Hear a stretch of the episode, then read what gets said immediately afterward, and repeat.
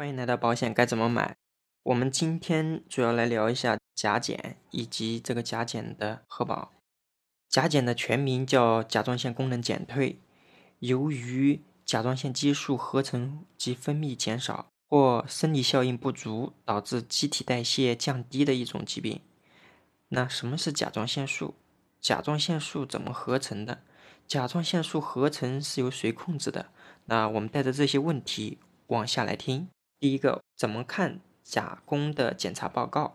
老规矩，我们给专业的这个检查指标或者是组织器官分配一个角色，方便我们更加形象的了解。其中，地方首脑就是我们的垂体，地方首脑的特派员就是促甲状腺激素，甲府就是甲状腺。贾府的女儿就是甲状腺球蛋白，贾府的上门女婿就是碘，贾府最得宠的孙子那就是 T 三，贾府不讨喜的孙子是 T 四，这里 T 三和 T 四都是属于甲状腺素。教育学堂就是我们的肝和肾，我们之前在桥本氏甲状腺炎这个章节。已经知道了，甲状腺素这些孙孙呢，是由贾府的女儿和女婿生的。贾府的孙孙满堂，最得宠的孙孙是 T 三，毕竟他也是占少数，约占百分之十。每当贾府有什么重要的任务的话，都是让得宠的孙孙 T 三去磨练。当任务艰巨，得宠的孙孙人手不够的时候，就把本来不讨喜的孙孙 T 四。拉去教育学堂，就是肝和肾脱掉一个点，形成 T 三，再去完成任务。由此可见，如果我们的甲功检查中 T 四降低，甲减几乎就定性了；如果 T 三也降低，说明我们的甲减情况已经很严重。另外一方面，甲府有地方首脑垂体做靠山，并由垂体来传达任务，地方首脑经常。派特派员促甲状腺激素指导工作，控制甲府孙孙 T 三和 T 四在正常的范围内，以便更好的完成任务。如果地方首脑派遣了更多的特派员，也就是说我们的促甲状腺激素升高了，那他就认为我们的甲府能力可能有问题。那临床上把这种单纯性的促甲状腺激素升高，甲状腺激素都正常的情况。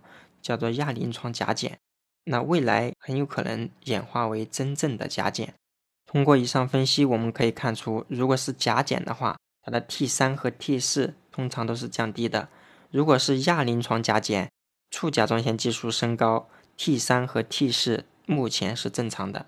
我们了解完甲状腺功能的检查，接下来我们看一看这个甲减对我们有什么影响。那甲减，它就是说这个甲状腺激素分泌可能就不足了。而甲状腺激素相对于这个有些器官和组织，就像洪流相对于劳累的我们。第一个，对大脑的影响，甲状腺素有利于大脑的工作效率。出现甲减时，大脑容易出现困倦、嗜睡、反应迟钝、记忆减退、表情呆滞这些情况。第二个，对骨骼的影响。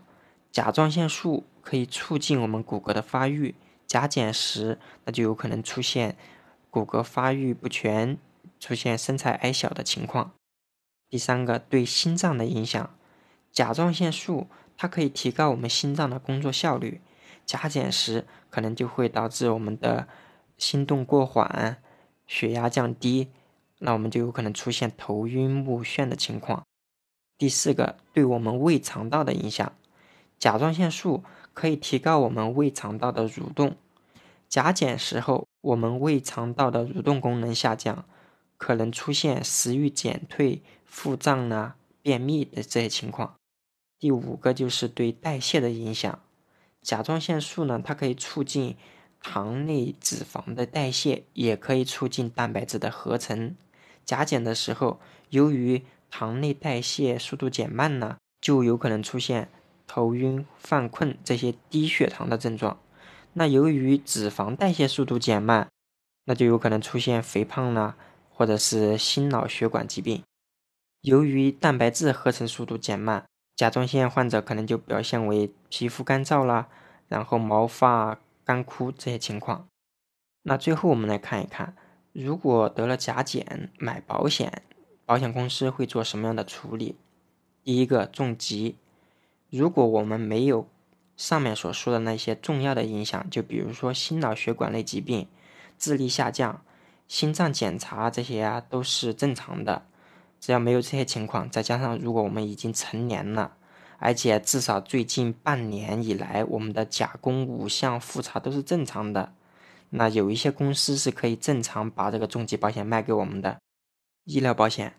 那同样，我们是没有同重疾核保里面的那些什么并发症，一些比较严重的状况，而且我们的心脏检查也是正常的，我们的甲功。嗯，五项也一直是正常的，至少是要得持续半年。那少数的保险公司会对甲状腺疾病并发症和后遗症责任除外以后，把这个医疗保险卖给我们。寿险这一块通常不受影响，可以正常买的。好的，本期节目到此结束。如果您想找一位财务上的经纪人，至勤可以为您的家庭财务出谋划策。关注微信公众号“保险该怎么买”创始号。更多有用资讯等着您。